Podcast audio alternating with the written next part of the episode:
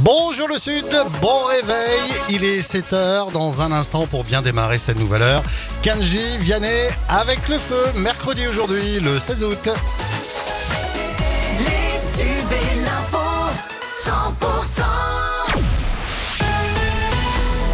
L'actu dans le Tarn et le Lauragais, c'est avec Cécile Gabod. Bonjour Cécile. Bonjour Fred, bonjour à tous. L'immeuble détruit par un incendie dans le centre historique d'Albi ne sera pas démoli. C'est pour son intérêt patrimonial. Décision prise en concertation avec l'architecte des bâtiments de France. Rappelons que c'est dans la nuit de dimanche à lundi que le feu a pris rue d'Anguès. Hier midi, la circulation a été rétablie. Quai Choiseul, Tarn Habitat, le gérant de l'immeuble, cherche des solutions de relogement pour les locataires. Ils, sont, ils ont interdiction d'entrer dans leur appartement après avoir pu récupérer quelques effets personnels.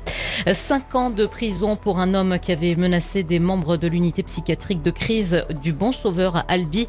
Le 14 juillet dernier, cet homme armé d'un couteau avait notamment agressé une patiente. Le prévenu avait été neutralisé par les forces de l'ordre ayant fait usage d'un taser. Le matin même, il avait tenté de mettre fin à ses jours chez lui.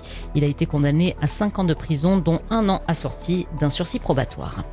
Otakos débarque à Mazamé. La chaîne de restauration rapide française spécialisée dans les tacos ouvre aujourd'hui son premier restaurant sur la zone de la Molière. Pour fêter comme il se doit son ouverture, l'enseigne met en place une opération spéciale.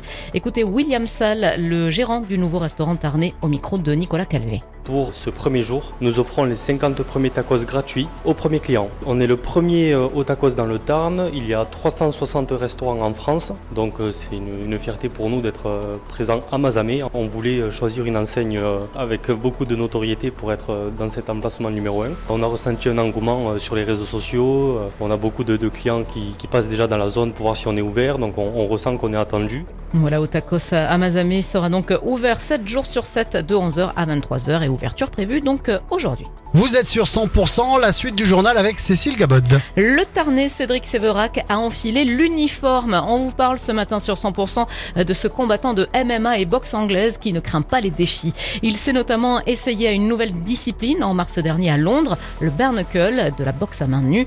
En parvenant à intégrer la police municipale de Castres en juin dernier, l'ancien médiateur social s'est offert un nouveau challenge, une reconversion qui lui trottait dans la tête depuis quelques années. Écoutez.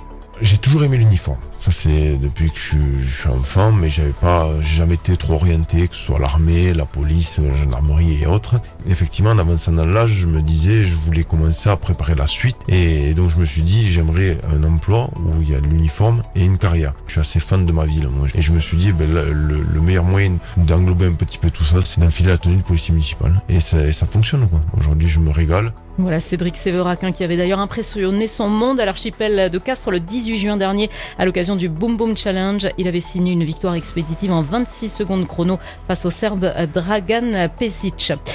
Comme chaque mercredi de l'été, il y a le marché des producteurs de pays à Revel. C'est ce soir à partir de 17h sous les halles de la place Philippe VI de Valois. Et puis le marché des créateurs au Jardin National à Albi. Rendez-vous aujourd'hui. Céramique, textile, bijoux, travail du cuir, verre. Les créateurs locaux font découvrir leur savoir-faire entre 16h et 23h. Cécile, on passe à l'actualité en France et dans le monde.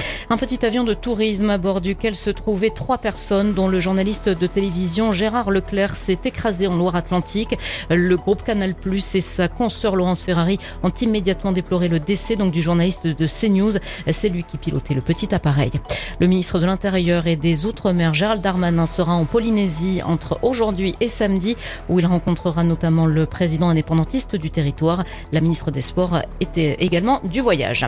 L'homme de 47 ans en garde à vue après l'incendie d'un immeuble ayant coûté la vie à trois personnes dimanche à Grasse dans les Alpes-Maritimes a reconnu être à l'origine de l'incendie mais de façon involontaire en ayant jeté une cigarette non éteinte selon le parquet. L'actu continue sur l'appli 100%.